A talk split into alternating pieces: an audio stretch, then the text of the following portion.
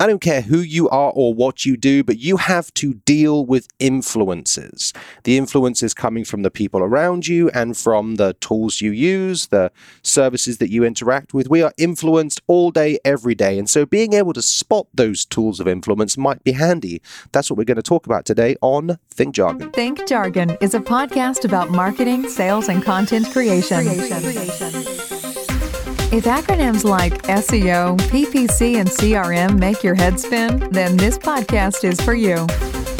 We cut through the jargon used by fancy agencies to help you make sense of the ever changing world of modern marketing. Thanks for joining us. And now, here are your hosts inbound marketing expert Jarrett Broussard and digital content creator Stuart Polton. Hey, Jared. Hey, Stuart. Yeah, um, I'm feeling a little slow today. It's, uh, Yeah. what about you?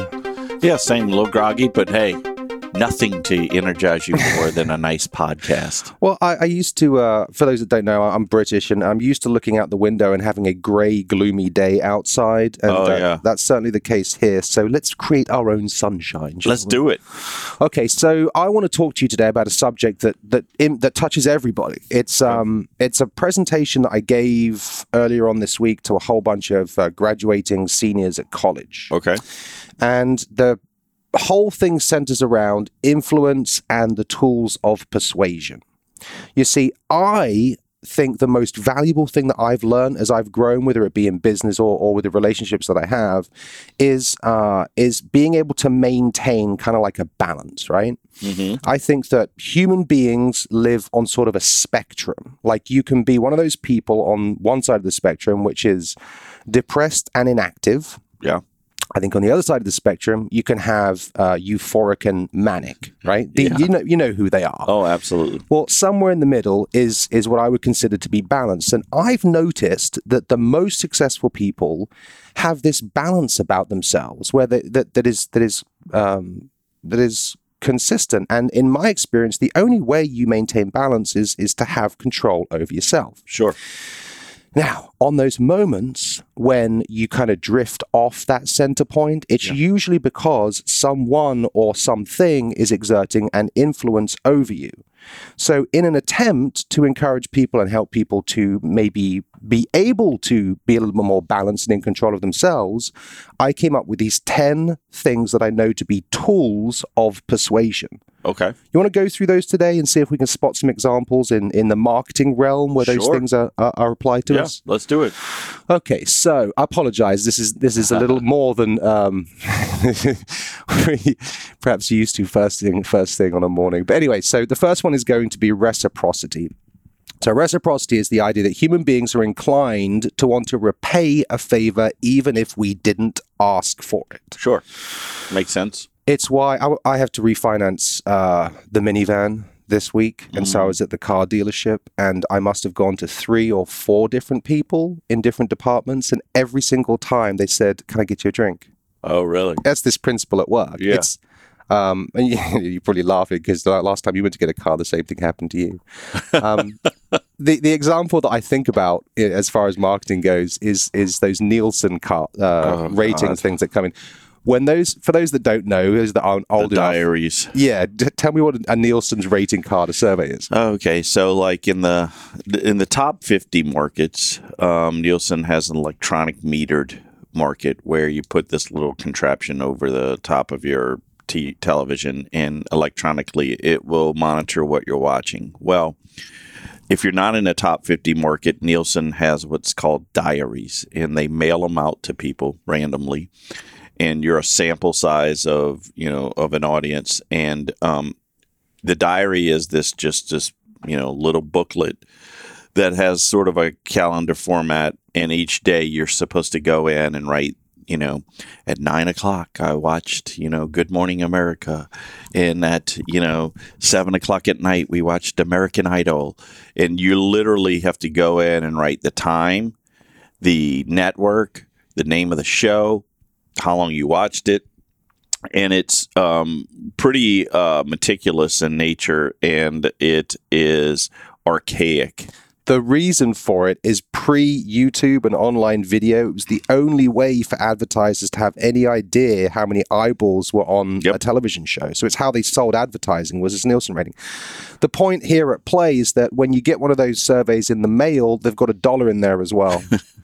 and if you fill out the long one, they give you five dollars. Wow. And th- this is the spirit of And people get excited about it. They do, they do. You get a dollar in the mail for, for nothing. You, you, you'll spend the 15 minutes. It seems unreasonable, but it's Yeah. the spirit of reciprocity at work in, in that, that, that, um, that's why they put in the dollar in the Nielsen's rating thing.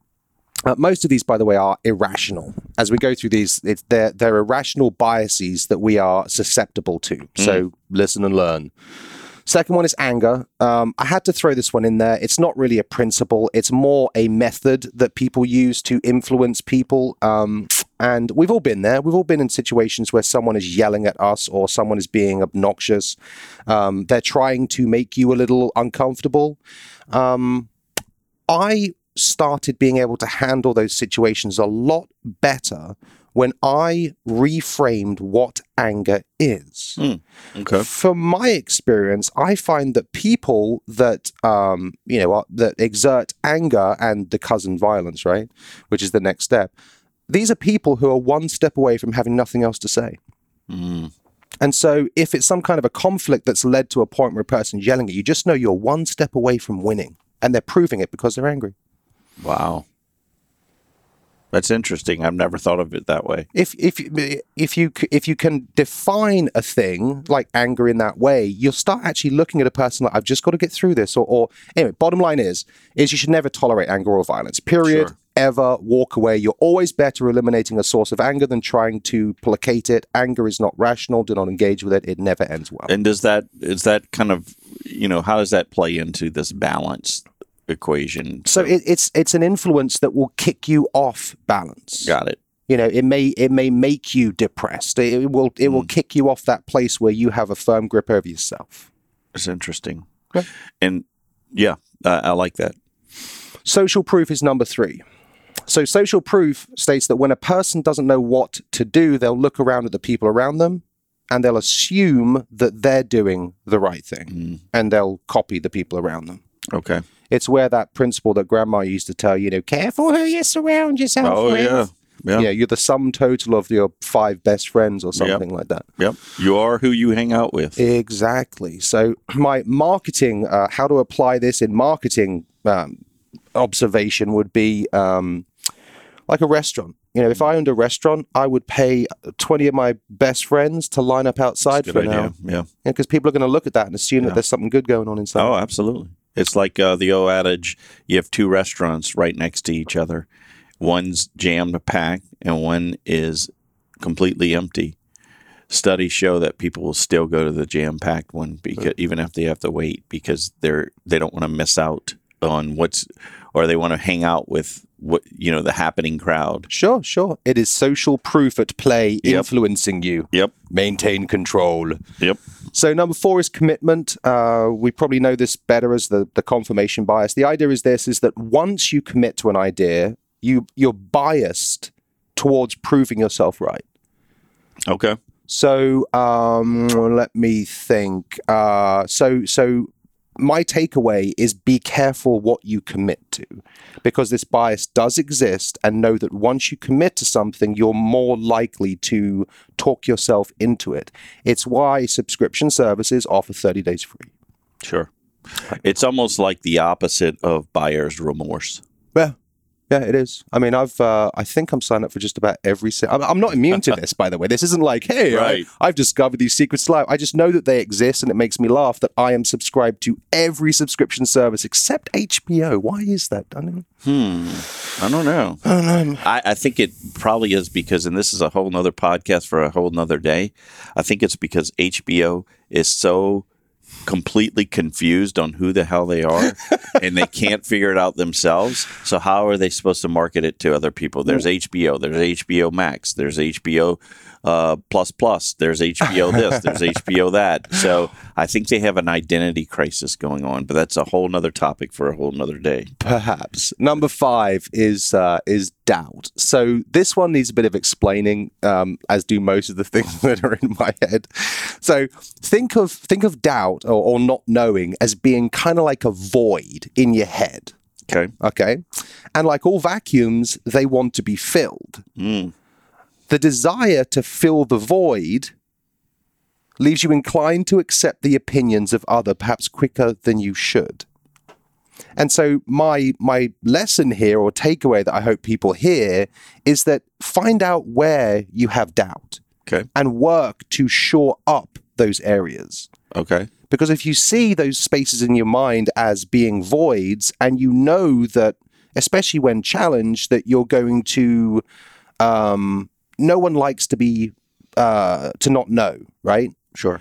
And so, in an abs- in, in an attempt to try and avoid that moment where you're you're you're demonstrated to to not know, you will um, you will accept the opinions of others rather than live with doubt. Got it. So, if you have doubt about a certain thing that matters, you really should fill that void before someone can use it as a tool of influence against you. Okay. Okay. Um, let's think. I'm not going to go through all of this. Again, this is a presentation I gave from a stage. There's plenty more examples, but we're limited on time today. So let's jump straight to number six. Number six is the friend's preference, and that's that we are likely, uh, more likely to accept the opinions of people we like. And what's worth noting is the reser- re- reverse of that, which we are uh, more inclined to dismiss the opinions of people we don't like. I can totally see this one. Yeah. So the rational way to look at this is is that that's stupid. We, you know, it, there's there's no connection between whether, um, let's say, for example, that I didn't like you. Hey, hey, hey, I, hey. I know, I know, it's stupid, right? But if I didn't like you How you, could that possibly happen? that's that doesn't that that has no connection to whether you're right or wrong about a subject. Correct. And so, but I'm biased to dismiss you just because I don't like you. But I, I think it's like sort of innate or uh, natural to have that kind of uh, cognition or, or uh, reaction. Um, you know, it's almost like you know you don't you want to be the complete opposite of those who you dislike or um, you know lack respect for. So Yeah, you, you brought up in a previous podcast that that book Tribes by you Yep. know by Mr. Godin. yep, So that you know that's that's this principle at work. You know, we all like to think because we're social animals that the people, my friends, are just like Yeah. me. yeah, But can I point out for a second that there's absolutely no one on the planet just like you? good Isn't that weird that we Yeah. aspire to something that we know to be Yeah. false? Yeah. Anyway, so um, have you watched The Social Dilemma? The um, the documentary on Yes. Netflix right now. Yes, So in that they talk about the techniques that um, Silicon Valley startups Mm-hmm. use to, if they call it growth hacking, sure, it's this preference right here is the friend's preference. yeah, You know, one person, then ten friends, then that one, you know, one person turns into ten more people, and ten turned into a hundred, Yep. and blah blah blah. blah. Number seven is fear. so, um, you know, we are all, or especially when we're younger, we have fears, right? Yeah. For the purpose of this discussion, being told no is perhaps the most stupid fear that you absolutely have to get over if you're going to do anything in business. yeah. Um, people often talk- Especially sales. because I was going to say that's that's my example is that people talk about um, how challenging and how uncomfortable sales are because Yep. the the point of that job is to bring the conversation to a point where you're going or you're likely to get a no, and nobody likes to get a no. No one likes rejection. Sure. How did you get over it? Because you clearly, I mean, you've Um, it was tough at first because I definitely had that fear of rejection, and it was through um, really just through going through the process, and it absolutely, you know, when you're forced to do it, when you're on 100% commission, um, they teach you that no is just that next step to a yes. So every, you know, every every nine no's um, leads to a one yes. So it's like one out of ten, so to I, I totally agree with you. And so, so my my my my um my suggestion, if you don't like being told no, is numb yourself to it. I would encourage you to every day make it a job yeah, to to put yourself in in a situation ten times where people tell you no. yeah, Like almost ask for it. Yeah. Like so, an example would be you go to Starbucks, you buy a cup of coffee, sure. just ask for a dollar off. Yeah. What's the worst they can say? No. No. Yeah. Walk up to somebody and say, "May I have ten dollars?" just, just put yourself there. No, and eventually it'll be like, dun, dun, dun, done. You're also asking yourself for, you know, a punch in the face. Well, or, uh, yeah, you you, know, you, you exercise judgment. Okay, number eight is scarcity. This one's obvious. You know, the principle is this that we we value a scarce resource simply because it is scarce. And to prove the point, here we are at the end of COVID, and how many of us have a, a cupboard full of toilet rolls and paper Oh, yeah. towels? it's it's the number one technique in marketing. They, you know, that that's why you have these countdown tickers on um, landing pages for, um, you know, event signups or um, subscriptions. It's like they'll have this timer ticking down, and that's all about scarcity. And it's about like, okay, you know, you've got, you know, six hours before this quote unquote offer expires. It's You know? crazy, and they have those, uh, you know, only three left in stock sort of thing on the website. Yeah. Oh, yeah. Yeah. Um, I've got into live streaming, and something made me chuckle that speaks to this principle. Um, so, so all of the live streaming events ask you to register, Yeah. right? And then they they push you towards an air date when that event's going to happen. Every single live stream event is then archived on the website. Oh, So, like, absolutely. like Yeah. the whole process seems stupid until you realize that this is actually a principle of influence that works. Yeah. It does. Okay, we won't get into the obvious example of higher end products. They all do it. Um, I did learn about a is it a Birka bag, Birkin bag? Your wife would probably know this. I better. have no idea, but yeah, she Yeah. probably. My would. wife gave me this example. I'm like, okay, darling, they look exactly like the bags you buy at Target. But uh, she Yeah, it's me- two guys talking about purses. Yeah, we're, we're probably not going to be a, a effective communication here today. Number nine is authority, and this is a really big deal. So, we are more likely to accept the opinions of people we consider to be authoritative. Oh, absolutely. So we should be dis- discerning about who we consider to have authority. Remember, authority is not something that I'm told you have, therefore I should accept. Mm-hmm. You've got to determine who you think has authority on a subject. So just because someone publishes a book or appears on television or is given a podium, or the example I gave was you know, the presenting speaker in a Sure. Zoom conference, because that's where I was when I gave this. Oh speech man, they all laughed. You, know, you can't simply accept them as an authority. You have any idea how easy it is to publish a book these days? I have no idea. It, it's so easy to get on television. You just got to know the right people to get an interview on a subject. So don't just assume because a person is presented as an authority that they are. Because the truth is, is that if you make a mistake about um, assigning authority to a person and you're wrong, it'll cost you. hmm But it's it, again, it's one of those human nature things. You see someone on TV, um, even just on a video, um, on a website or um, Celebrity a podcast, um, you know, or anything like that, um, anything that someone can consume, uh, automatically they give. Uh, it's almost like an innate kind of authority, um, you know, credit to. I, I, and, and I know um, I've been guilty of it too, but I'm I'm just there to point out that you're better off being more discerning about to whom you give that authority. Don't just assume that a person is Good because point. of where they are. Yeah. Number 10, last one is ignorance. So this is a bit like doubt. We actually use the word ignorance in, in, in describing the doubt, but ignorance is, is something permanent, uh, unlike specific voids. So ignorance is, is like a void in your mind with one important difference, and that while voids in specific knowledge can be appropriately filled, the larger void of ignorance can never be filled because the truth is nobody knows everything. So, with that in mind, knowing that you will always be ignorant about something, I found it to be really helpful to to get comfortable with that notion. Because if somebody calls you stupid or if somebody points at an area where you're ignorant and you're not comfortable knowing that everyone is, Right. it's you can be influenced in that and pushed in one way or another. sure. So um, I had the I had the um, the students all repeat after me. Uh, f- this is the best phrase. I love this phrase. It is. I don't have enough information to form an opinion about that. I like that. You know, because the, the truth is, it requires a measure of humility. Sure. But I'll take I'll take the humble acknowledgement that I have room to grow, which is what that is, over that awful clammy palmed feeling you get when you're caught trying to fake it until you Oh, make sure. it. Yeah. Yeah. So um, yeah, let's re- recap. I've got uh, the ten tools of influence that that uh, I delivered in a presentation this week are reciprocity, anger, social proof, commitment, also known as a confirmation bias, doubt, the friend's preference, fear, scarcity, authority, and ignorance. And use the rewind button if you want the definition. Just to recap, the most successful people I know live with a sense of balance in their lives. In order to achieve balance, you have to be in control of yourself. And this goes for business and personal life. Sure. Whenever you find yourself sliding down one side or another on the spectrum I described earlier on from center, it's going to be because something or someone is exerting an influence over you. And it's only if you can spot those tools, those techniques, do you have any chance of regaining control of yourself in that moment. Nice. Peace.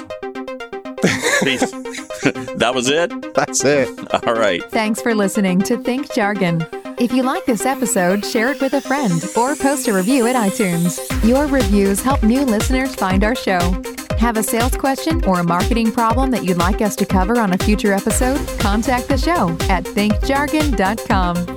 Until next time, make sure you make the world a better place and cut through the jargon.